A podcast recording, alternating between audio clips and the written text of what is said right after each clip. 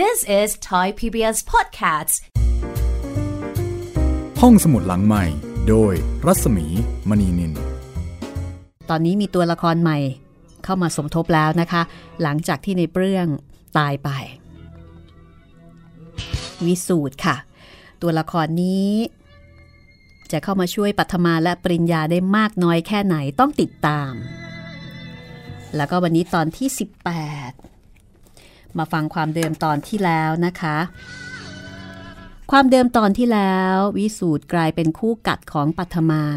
ทั้งคู่มักจะต่อปากต่อคำกันอยู่เสมอ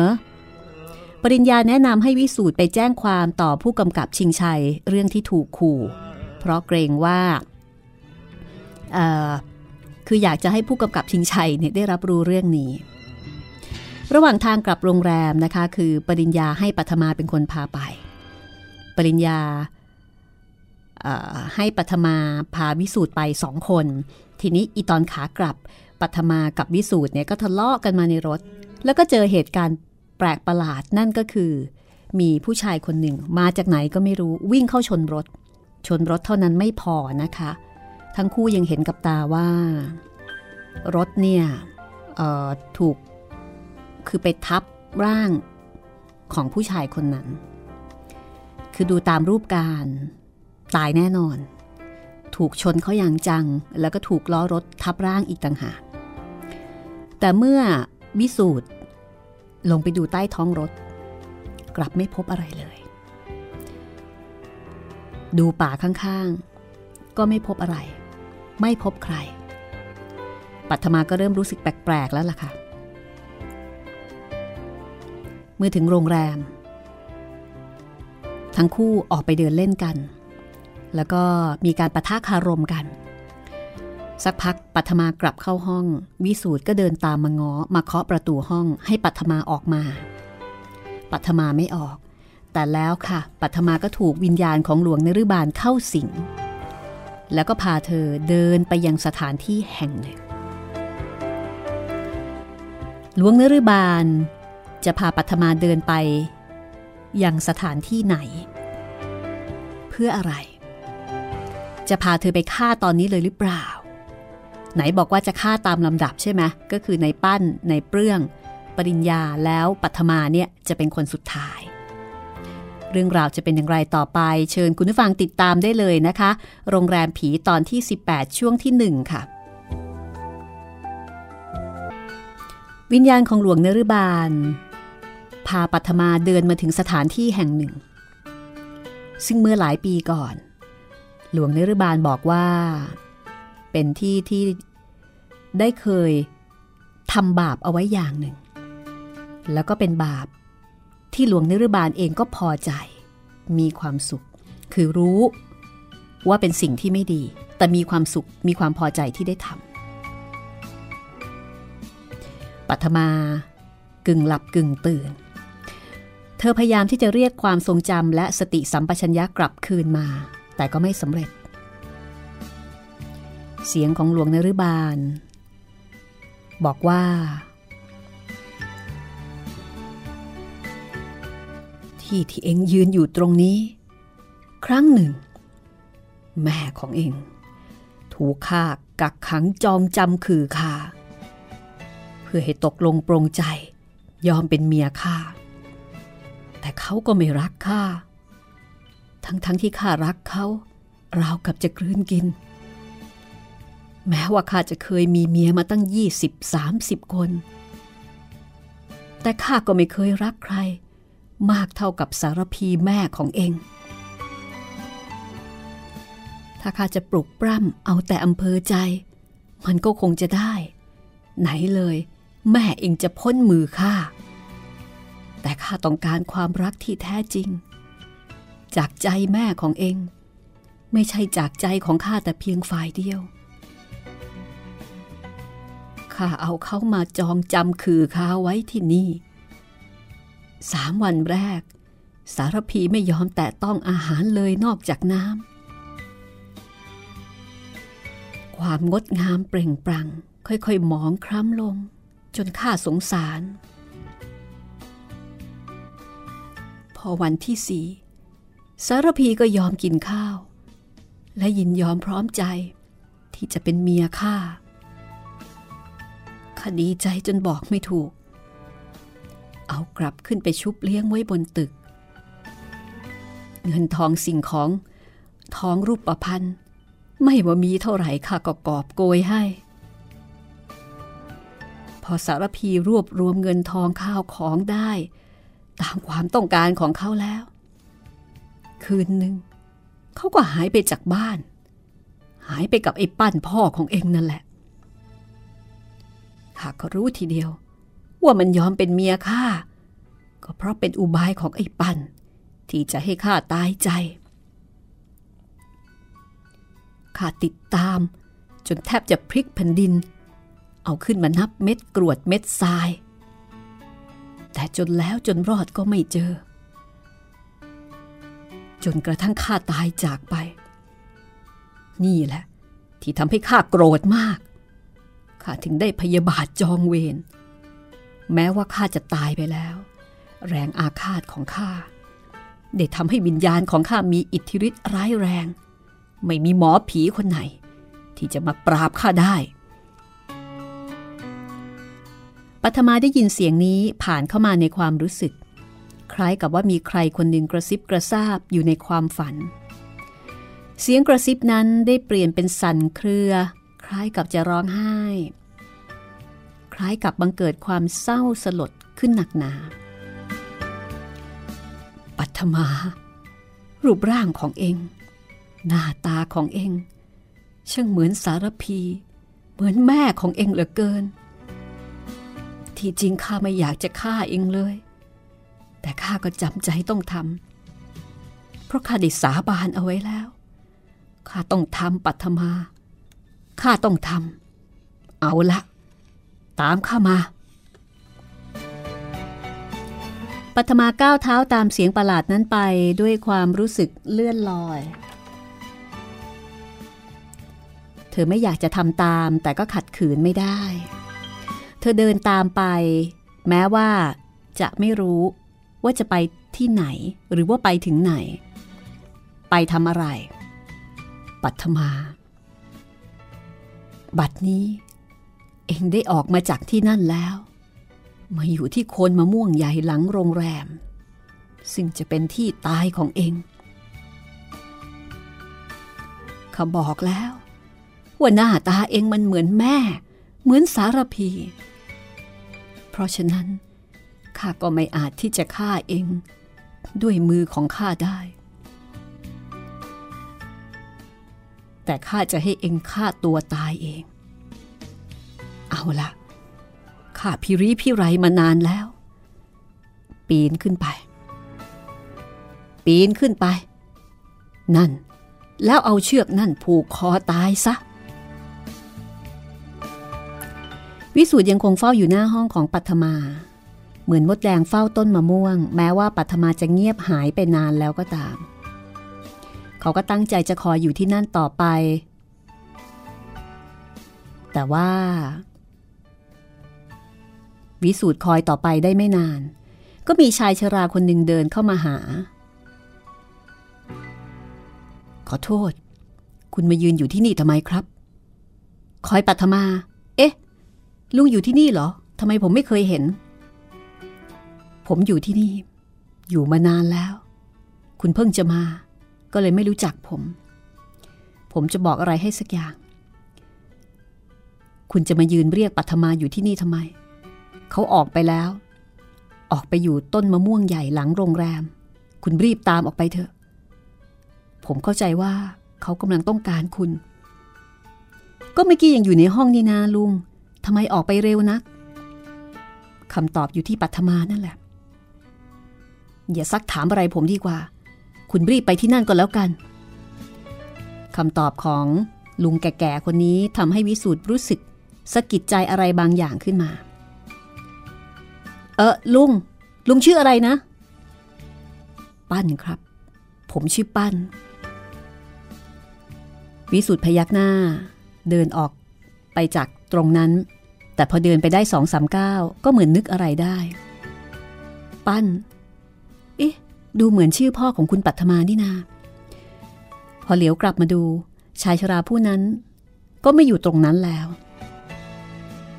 ไม่มีแม้แต่เงาแม้จะเป็นคนเก่งกล้าสามารถเพียงใดก็ตามก็ไม่น่าที่จะหายไปได้อย่างรวดเร็วถึงขนาดนั้นวิสูตรขนลุกเกลียวขึ้นมาทันทีแล้วก็ออกวิ่งอย่างเร็วที่สุดเท่าที่จะเร็วได้เพื่อจะไปให้ถึงต้นมะม่วงใหญ่หลังโรงแรมเขาผ่านปริญญาซึ่งกำลังจะเดินสวนขึ้นบันไดมาตามผมมาคุณปริญญาปัทมากำลังอยู่ในอันตรายแน่ๆแม้ว่าจะยังไม่มีความเชื่อถืออะไรนักแต่ปริญญาก็ออกวิ่งตามวิสูตรไปอะไรกันวิสูตรจะวิ่งไปไหนต้นมะม่วงใหญ่ต้นมะม่วงใหญ่อยู่ไหนหลังโรงแรมนั่นเลี้ยวซ้ายพ้นประตูแล้วก็เลี้ยวขวาอีกทีถูกแล้วอีกสิบวาก็ถึง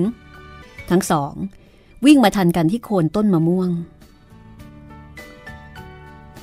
วิสูตรมองไปรอบๆตัวแต่ก็ไม่เจออะไรมีแต่ความมืดสลัววิสูตรเมื่อกี้คุณว่าอะไรนะปัทมามาทำไมผมว่ากำลังอยู่ในอันตรายแต่ว่าจะเป็นอะไรยังไม่รู้ช่วยมองหาก่อนเถอะก่อนที่จะสายเกินไปวิสูตรตอบแล้วก็เที่ยวเดินหาไปตามโคนต้นมะม่วงพอห่างจากปริญญาออกไปสัก สองสามเก้า ก็ได้ยินเสียงปริญญาร้องบอกว่านั่นอยู่นั่นกำลังจะเอาเชือกผูกคอวิสูตรกระโจนแผลวขึ้นไปบนต้นมะม่วงรวบตัวปัทมาไว้แล้วแกะมือที่กำเชือกแน่นออกตอนนี้ปัทมาหมดสติพับอยู่กับไหล่ของวิสูตรร่างของเธอเยือกเย็นเยือกเย็นราวกับว่าเธอได้ขาดใจตายไปเสียแล้วปริญญาปีนตามขึ้นไปช่วยวิสูตรรับเอาร่างน้องสาวลงมาด้วยความยากลำบากอีกครึ่งชั่วโมงต่อมาปัทมาก็รู้สึกตัวปริญญากับวิสูตรพยายามถามว่าเกิดอะไรขึ้น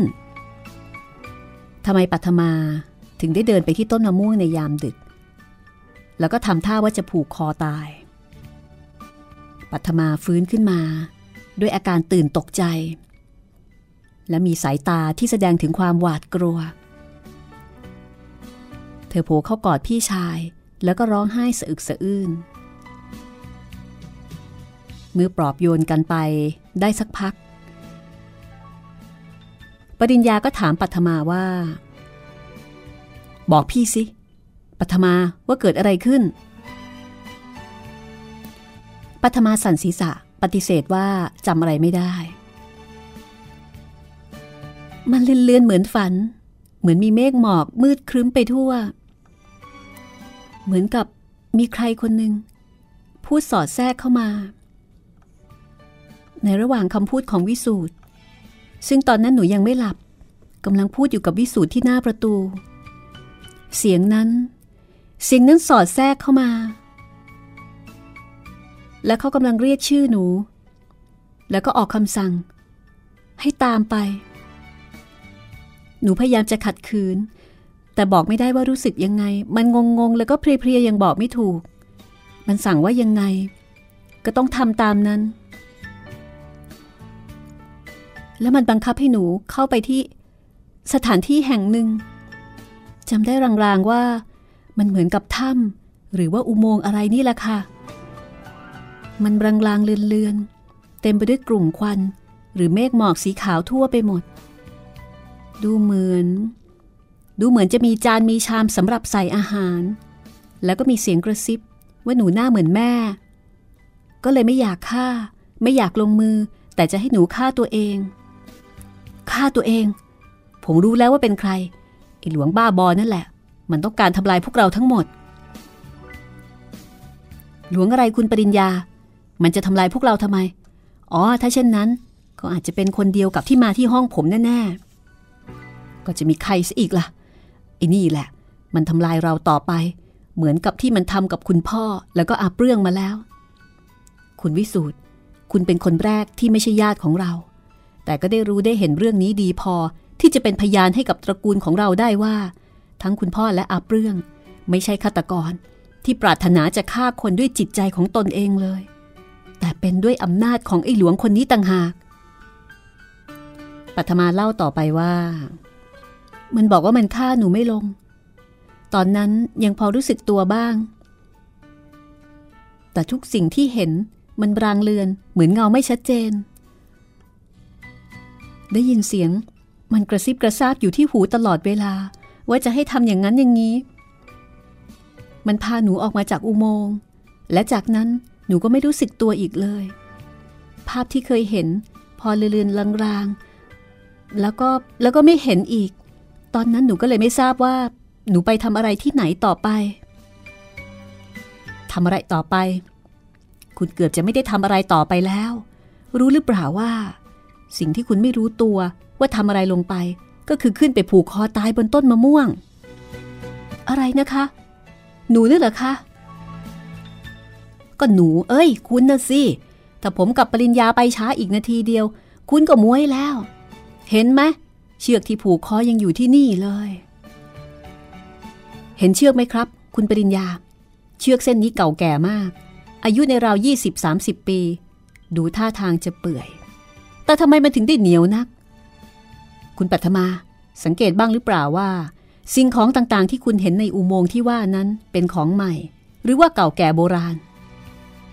ปัทมาบอกว่าเธอจำไม่ได้เห็นแต่ว่าเป็นจานเป็นชามเท่านั้นวิสูตรพยักหน้างึกงึกด้วยความประหลาดใจพึมพำบอกว่าแปลกมากเมืองนอกไม่เคยมีหรือบางทีอาจจะมีแต่ผมไม่รู้ถ้าหากมันมีอยู่อย่างนี้เรื่อยๆจะทำยังไงดีไม่มีทางปริญญาลุกขึ้นไปที่หน้าต่าง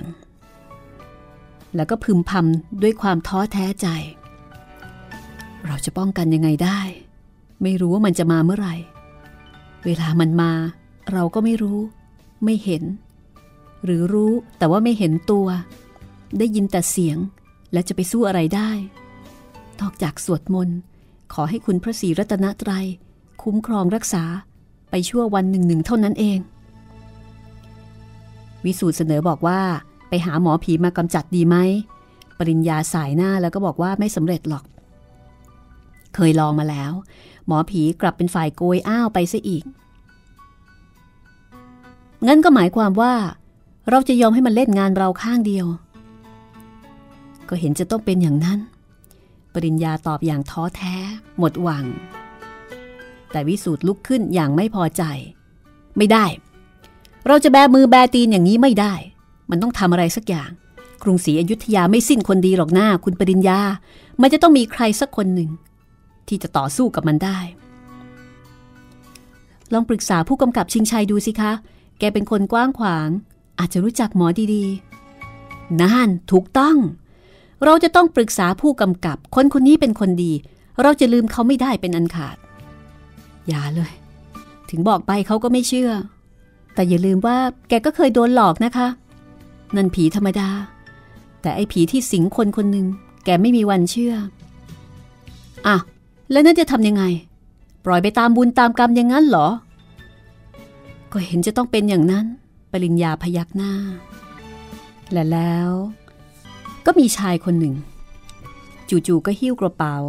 เดินทางเร่อร่ามาที่ประตูโรงแรมโดยบอกว่าเป็นเพื่อนกับนายปั้นผมชื่อเทียมเดิมเป็นสหายชาวเกลอกับเจ้าปั้นเขาเมื่อสองสามวันมานี้ได้ข่าวว่าเจ้าปั้นเขาเสียซะแล้วก็เลยอยากจะมาคำนับศพมันสักหน่อยเออคนเรานี่อนิจจังไม่เที่ยงจริงๆปริญญาก็ถามปัทมาว่าลุงนี่แกจะมาพักเหรอยายปัดเปล่าค่ะแกเป็นเพื่อนของคุณพ่อได้ข่าวว่าคุณพ่อเสียก็จะมาเยี่ยม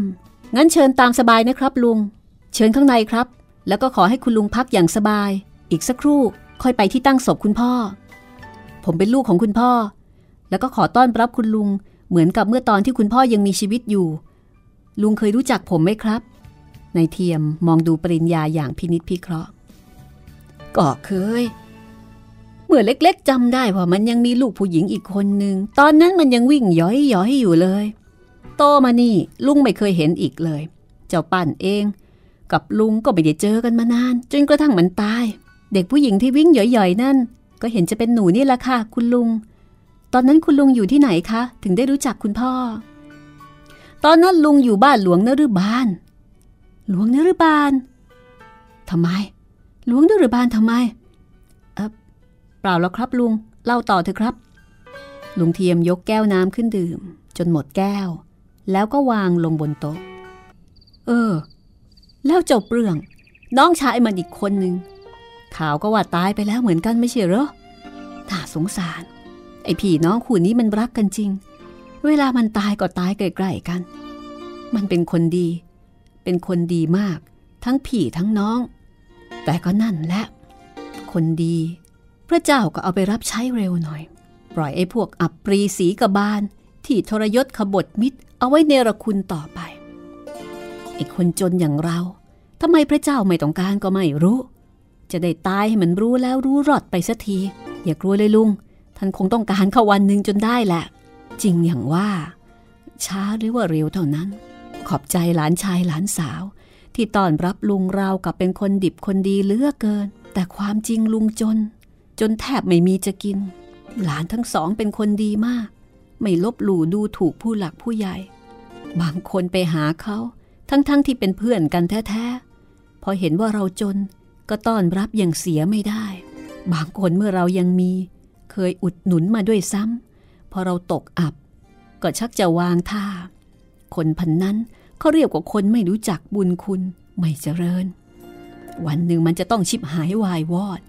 แพ้ภัยตัวเองเอาละลุงจะกลับละจะไปเยี่ยมศพมันสักหน่อยแล้วเดี๋ยวจะได้รีบกลับเดี๋ยวจะค่ำจะไปไหนล่ะคะคุณลุงถึงคุณพ่อไม่อยู่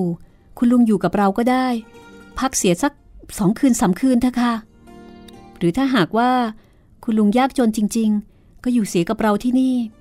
พวกเราเองก็ไม่มีญาติผู้ใหญ่ที่ไหนอีกแล้วอยู่กันตามประสาเด็กก็อยากจะให้คุณลุงอยู่ด้วยจะได้เอาไว้ปรึกษาหารือกันบ้างมีผู้ใหญ่อยู่บ้างก็อุ่นใจหน่อยค่ะคุณลุงอยู่เสียที่นี่นะคะพูดจริงๆหรือหลานจริงๆค่ะคุณลุงเราอยากให้คุณลุงอยู่กับเราที่นี่นะคะพี่ปริญญาปริญญาพยักหน้ากับน้องสาวนะครับอย่าระหกระเหินอีกต่อไปเลยครับขอให้อยู่เสียที่นี่เถอะนะครับปีหน้าของลุงเทียมสดชื่นขึ้นมาทันทีลุงเทียมมาอยู่ที่นี่จะมีอะไรเกิดขึ้นอีกหรือไม่และที่สำคัญนะคะลุงเทียมยังเคยอยู่บ้านของหลวงนฤบาลอีกต่างหากติดตามได้ช่วงหน้า This is Thai พี บี เอส Podcast ห้องสมุดหลังใหม่โดยรัศมีมณีนินเข้าสู่ช่วงที่สองนะคะของตอนที่สิบแปดโรงแรมผีบทประพันธ์ของอ.อรรถจินดานะคะแอบไปดูในวิดีโอกับครั้งล่าสุดปีสองพันห้าร้อยห้าสิบสามที่มีการนำเรื่องนี้มาสร้างเป็นละครโทรทัศน์แล้วก็คุณชาคริตย้ำนามรับบทเป็นหลวงนฤบาลนะคะก็อาจจะไม่เหมือนกันซะทีเดียวแต่ว่าเรื่องที่ห้องสมุดหลังไมค์เล่าให้ฟังก็เป็นการเล่าตามหนังสือแต่ว่ามีการ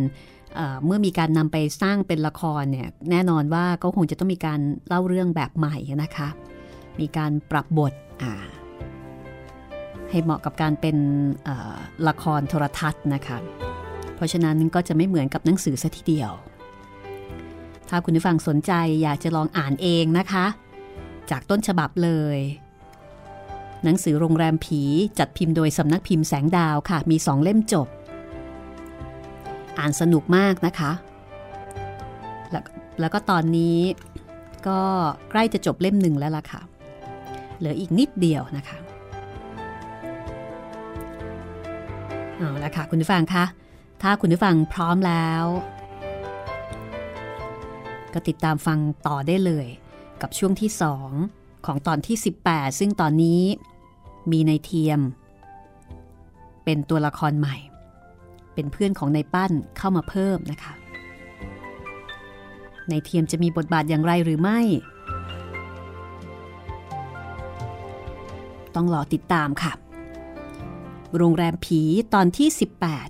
ช่วงที่สองค่ะสีหน้าของลุงเทียมสดชื่นขึ้นมาทันที ลูบหน้าลูบหลังปริญญาด้วยความพึงพอใจโอ้เจ้าปั่นมันมีบุญไม่ใช่ว่ามันจะดีคนเดียวลูกๆมันก็ดีตามพ่อมันไปด้วยเหมือนหนุ่มๆเจ้าปั่นกับลุงรักใคร่กันถึงจะแก่มานี่แล้วก็มันมันก็ไม่เคยทิ้งลุงมาทีไรมันก็อ่อนวอนให้ลุงอยู่ด้วยแต่ก็อย่างว่าไอ้ลุงมันเป็นคนอยู่ไม่สุขชอบไปโน่นมานี่ก็เลยอยู่กับมันไม่ได้มาได้คราวสุดท้ายมันให้เงินลุงไปสามพันแล้วก็มีพระพุทธรูปอีกองค์หนึ่งลุงเทียมเล่ามาถึงตรงนี้นะคะปริญญาก็ร้องขึ้นพร้อมกับปัทมาพระพุทธรูปก็พระพุทธรูปนะสิเป็นพระพุทธรูปสมัยเชียงแสนทองสีดอกบวบสวยงามมากใครเห็นก็ชอบทั้งนั้นปริญญารีบถามทันทีว่าตอนนี้พระพุทธรูปยังอยู่กับลุงเทียมหรือเปล่าแต่ก่อนนี้ลุงบูชาเอาไว้แต่เดี๋ยวนี้คนอื่นเข้าเอาไปบูชาหมายความว่าไงลุงลุงเทียมก็เลยอธิบายว่าสมัยที่แกจนมากๆไปตกงานอยู่ที่กรุงเก่าจะมาหาในปั้นก็ไม่มีค่ารถ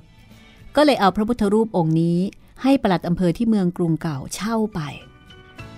ปัทมาก็รีบถามทันทีว่าปลัดอำเภอชื่ออะไรทำเอาลุงเทียมแปลกใจว่าทำไมสองพี่น้องถึงได้สนใจพระพุทธรูปเหลือเกินดูเหมือนว่าชื่อเอ่อชื่อปลัดอ่อนว่าแต่ทำไมหลานดูสนใจพระองค์นี้เสียจริงๆปัทมาไม่ใส่ใจกับคำถามของลุงเทียมหันมาบอกพี่ชายให้จดเอาไว้ว่าพี่ปริญญาจดเอาไว้ค่ะปลัดอ่อนปลัดอำเภออยุธยาปริญญาควักกระดาษชิ้นเล็กๆออกมาจากกระเป๋าเสื้อบันทึกชื่อของปลัดอำเภอคนนั้นลงไปตามคำสั่งน้องสาวแล้วก็เงยหน้าขึ้นตอบคำถามของลุงเทียมก็ไม่มีอะไรหรอกลุงคือว่าเป็นของเก่าแก่ของคุณพ่อเมื่อท่านถึงแก่กรรมไปแล้วเราก็อยากจะเก็บเอามาไว้เป็นที่ระลึกแต่ว่าคุณลุงจะพาเราไปหาปลัดอำเภอท่านนี้ได้หรือเปล่าได้นะมันได้หรอกแต่ไม่รู้เขาจะยอมขายคืนให้หรือเปล่า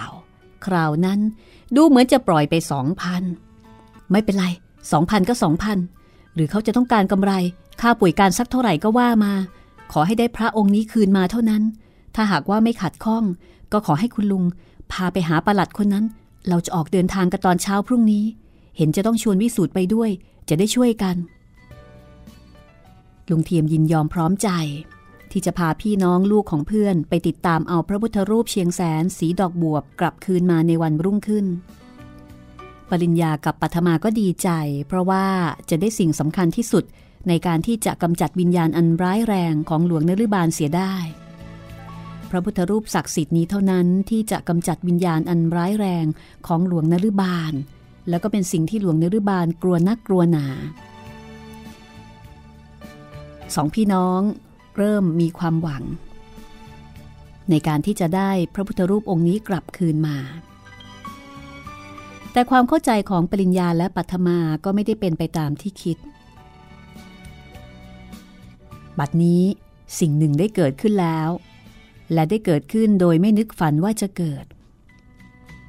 และอาจจะทำให้ความคิดหวังต่างๆต้องอันตรธานไปเสียด้วย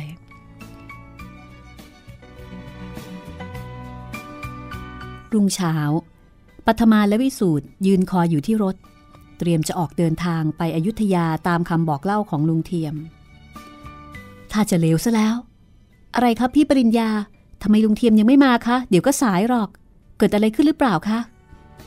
ดูนี่สิไม่นึกเลยว่ามันจะเล่นงานเข้าก่อนปรากฏว่าลุงเทียมไปแล้วแล้วก็เขียนจดหมายทิ้งเอาไว้ว่าแจ้งความมายังคุณปริญญาต้องขอโทษที่ลุงจะพาไปกรุงเก่าไม่ได้เมื่อคืนนี้ปีศาจคุณหลวงนฤบาลมาหลอกหลอนลุงแล้วกล่าวคำอาฆาตมาตร้ายว่าถ้าขืนลุงพาหลานไปเอาพระพุทธรูปที่เมืองกรุงเก่า ลุงก็จะต้องตายเพราะฉะนั้นลุงก็ต้องขอลาไปก่อนสู้เสือสู้ตะเข้ก็พอจะสู้ได้แต่สู้ผีนี่ลุงไม่รับประทานคืนอยู่ต่อไปมันคงหักคอเอาเป็นแน่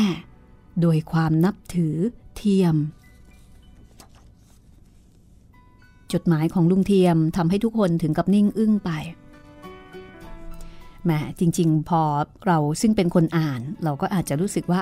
ทำไมปริญญาปัทมานี่โง่โง่เพราะว่าทุกครั้งเนี่ยหลวงนฤบาลก็มักจะชิงลงมือก่อนอยู่แล้วทำไมไม่รีบไปเลยจะมารอทำไมจะพักอยู่ทำไมอีกหนึ่งคืนจะเปิดช่องให้หลวงนฤบาลเนี่ยมาหลอกหลอนลุงเทียมทำไมทำไมคิดเองไม่ได้หรือยังไงว่าหลวงนฤบาลก็ต้องรับรู้แล้วก็ต้องพยายามขัดขวาง อันนี้คนอ่านอาจจะอ่านด้วยความขัดใจนะคะว่าทำไมถึงไม่รีบไป เพราะว่าทุกครั้งไม่ว่าคิดจะทำอะไรก็ตามถ้าค้างอีกหนึ่งคืนแล้วก็หลวงนฤบาลก็จะจัดการเสียทุกครั้งไปแต่นิยายก็คือนิยายนะคะไม่เป็นไรค่ะตอนนี้เรามีวิสูตรมาช่วยแล้ววิสูตรก็บอกว่าไม่เป็นไรไม่มีลุงเทียมก็ไปได้ปริญญาก็บอกว่าจะไปได้ยังไง เพราะว่าไม่รู้จักมักจีปลัดอ่อนสักหน่อยจะตามสุ่มไปที่ไหนวิสูตรก็หันมาถามปัทมาว่าดูเหมือนเคยเล่าว่าคนคนนั้นเป็นปลัดอำเภอใช่เป็นปลัดอำเภอเมืองกรุงเก่าอยุธยานั่นแหละงั้นก็ง่ายนิดเดียวเมื่อเขาเป็นปลัดอำเภอเราก็ไปหาเขาที่อำเภอก็หมดเรื่องกันว่าแต่จะไปหรือไม่ไปเท่านั้นไปสิคะขึ้นนกแล้วก็ต้องยิงหรือว่าไงพี่ปริญญาผมว่าไปดีกว่าจะอยู่รอให้ผีหลวงนฤบาลหลอกจนตายหรือยังไงไปเถอะครับคุณปริญญาบ่ายๆก็ถึงรับรองว่าจะเหยียบให้ลมพัดทีเดียวปริญญาพยักหน้าแล้วก็โดดขึ้นนั่งบนรถปัทมาตามขึ้นไปเป็นคนสุดท้ายเสียงวิสูตรหัวเราะด้วยความพอใจนั่นต้องอย่างนั้นว่าอะไรก็ว่าตามกันสินะ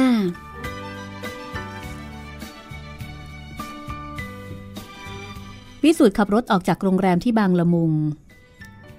ในเวลาประมาณแปดนาฬิกาตอนเช้า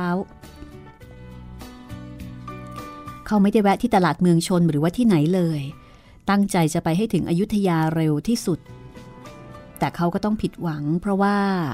พอรถแล่นมาในระยะที่ห่างจากบางปูประมาณสามกิโลเมตรจู่ๆเครื่องยนต์ก็เกิดดับไปซะเฉยๆเสียงปริญญาบ่นบอกว่าน้ำมันหมดแต่วิสูตรก็เถียงว่าไม่หมดผมเติมมาเต็มถังนี่นา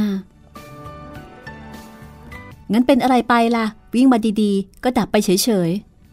ๆวิสูตรลงไปเปิดฝากระโปรงรถจับโน่นจับนี่อยู่สักพักก็หันมาบอกว่าไม่รู้ว่าเป็นอะไรวิสูตรลงไปเปิดฝากระโปรงรถแล้วก็จับโน่นจับนี่ดูสักพักก็หันมาบอกว่าไม่รู้เหมือนกันว่าเป็นอะไรในขณะที่กำลังงงงว่าเกิดอะไรขึ้นปริญญาก็ตั้งข้อสังเกตว่าอาจจะเป็นการกระทำภายใต้อำนาจลึกลับของหลวงนฤบาลก็ได้ก็อาจจะเป็นได้ความจริงอะไรๆก็ดีหมดทุกอย่างไฟดีน้ำมันดีอากาศดีมันก็น่าจะติดแต่ทำไมมันไม่ติดก็เพราะมันไม่ติดเราจึงควรทำให้มันติดก็ยืนออกความเห็นกันอยู่แบบนี้แล้วเมื่อไหร่มันจะติดล่ะคะก็มันไม่ติดแล้วจะทำยังไงให้มันติดล่ะรู้ก็เชิญลงมาทำให้มันติดสิแล้วการสองคนนี่มาเถียงกันอยู่ได้ปริญญาเสียงดังด้วยความหัวเสียเพราะว่าปัทมากับวิสูตรกำลังเล่นลิ้นกันด้วยเรื่องเครื่องไม่ติดมัวเถียงกันอยู่ได้ถึงยังไงยังไงให้ถึงบางปูก่อนก็ค่อยยังชั่วปัทมาก็หาว่าคุณเป็นช่างทำไมไม่แก้ล่ะผมเป็นช่างก่อสร้างไม่ใช่ช่างแก้เครื่องยนต์โปรดเข้าใจเอาไว้ซะด้วยถ้ารถยังจอดนิ่งอยู่แบบนี้อย่าว่าแต่จะไปให้ถึงบางปูเลยขยับไปครู่เดียวก็ไม่ได้ในขณะที่ทุกคนกำลังช่วยกันเอ่อ ออกความเห็นว่าจะทำยังไงดีจะแก้ปัญหายังไงดีไม่งั้นก็ต้องทนอยู่กับตรงนั้นนะคะโดยที่ไม่สามารถจะไปไหนได้ปัทมากับวิสูตรก็เอาแต่ต่อล้อต่อเถียง เล่นลิ้นกันเหมือนกับเป็นคู่กัดในขณะที่ปริญญาก็รู้สึกรำคาญเหลือเกินจะมาเอ่อจะมาอะไรนะเถียงกันอยู่ทำไมตามภาษาคนที่กำลังรักกันใหม่ๆนะยังไม่รู้ใจกันก็เป็นคู่กัดกันทำนองนั้นในที่สุดค่ะวิสูตรกับปริญญาก็ช่วยกันเข็นรถจนกระทั่งมาถึงบางปูค่ะและแล้วสิ่งมหัศจรรย์ก็บังเกิดขึ้นอีกเป็นคำรบสองทั้งสามคนเข้าไปนั่งพักร้อนอยู่ในร้านกาแฟน้ำแข็งใส่น้ำชาถูกสั่งมาคนละสองสามแก้วที่นี่ไม่มีช่างแก้เครื่องยนต์แต่คนขับแท็กซี่คนหนึ่งอาสาจัดการให้แต่ว่าเขาก็ไม่ได้ทำอะไรเลยแค่ขึ้นไปนั่งบนรถเปิดกุญแจสตาร์ททีเดียวเครื่องยนต์ก็ติดขึ้นมาได้อย่างง่ายดายไม่เห็นเป็นอะไรนี่คุณรถดีๆนี่ครับทำไมต้องไปเข็นมาตั้ง สองถึงสาม กิโลแล้วฮ่าก็มันเวรกรรมของฉันนะสิพ่อคุณถ้าหากคุณต้องใช้ไขควงแม้แต่ตัวเดียวฉันให้สองร้อยคณะของปริญญามาถึงอยุธยาตอนบ่ายมากแล้วการตามหาบ้านของนายอ่อนปลัดอำเภอก็ไม่ยากนักแม้ว่าแกจะปลดเกษียณราชการไปแล้วแต่คนก็รู้จักทั้งบ้านทั้งเมืองบ้านปลัดอ่อนอยู่ที่หน้าวัดศาลาปูนถามชาวบ้านแถวนั้นรู้จักกันหมดเป็นเรือนแบบโบราณซึ่งมีอยู่ทั่วไปในเมืองนี้ปริญญาแนะนำตัวเองเมื่อเจอกับปลัดอ่อนว่าผมชื่อปริญญาครับนี่น้องสาวผมปัทมาและนั่นวิสูตรนายอ่อนเลื่อนปั้นน้ำชามาตรงหน้าปริญญาพร้อมกับถ้วยอีกสามใบแล้วก็ถามว่ามีธุระอะไรมีครับผมถึงได้เที่ยวตามหาจนพบแต่ว่าเออว่ามาเลยไม่ต้องเกรงใจคุณมาไกลมากชักช้าจะไม่มีเวลาเออคงรู้จักลุงเทียมใช่ไหมครับลุงเทียมอ้อจำได้ละรู้จักแกเคยเอาพระพุทธรูปมาให้ผมเช่าองค์นึงค่ะพระพุทธรูปนั่นล่ะค่ะทำไมครับลุงเทียมแกลักของคุณมาขายหรือยังไงอ๋อเปล่าครับคือว่าแกเป็นเพื่อนกับคุณพ่อผมคุณพ่อผมให้พระองค์นั้นแกมาเดี๋ยวนี้คุณพ่อผมเสียแล้วพวกเราก็เลยอยากจะได้คืนเท่านั้นล่ะครับอ๋อเท่านั้นเองหรือนึกว่าแกลักมาพระพุทธรูปองค์นี้ผมจำได้ติดตาแม่นยำมากเป็นพระสมัยเชียงแสนดูเหมือนจะสิงหนึ่งศักดิ์สิทธิ์มากสามารถคุ้มครองป้องกันพูดผีปีศาจได้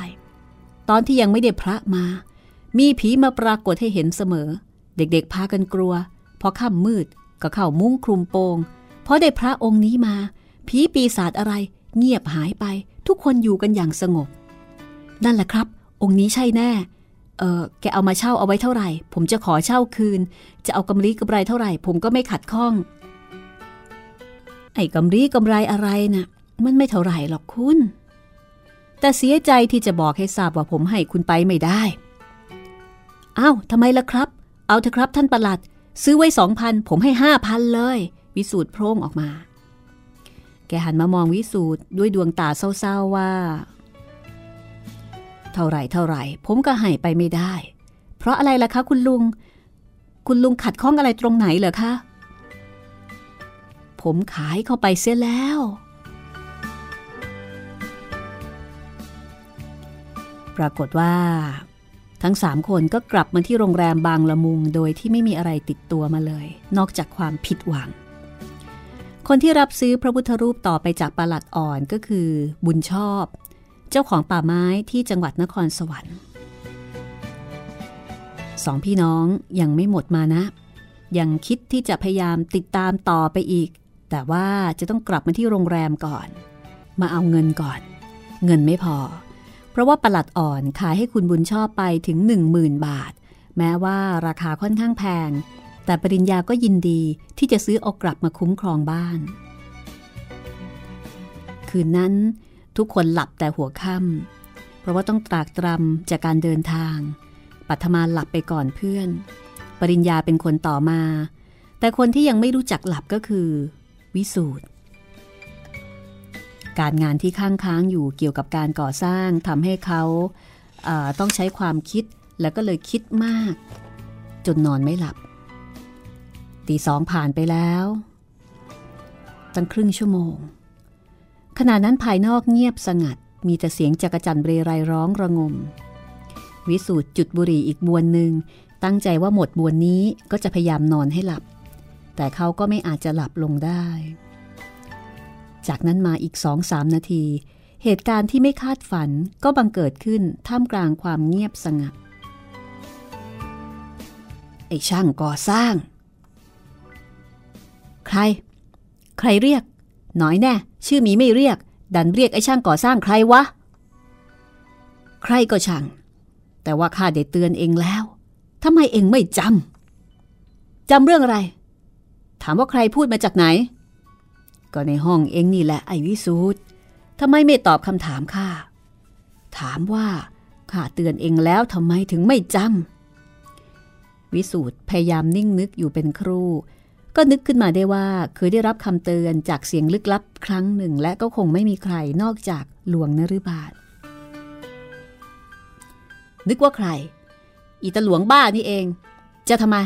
ก็นึกว่าฉันจะกลัวแกอย่างนั้นเหรอแกไปเถอะฉันไม่กลัวแกเลยไม่ว่าแกจะมาในรูปไหนเสียงหัวเราะชอบใจดังมาจากอีกมุมหนึ่งข้ารู้ว่าเอ็งไม่กลัวผี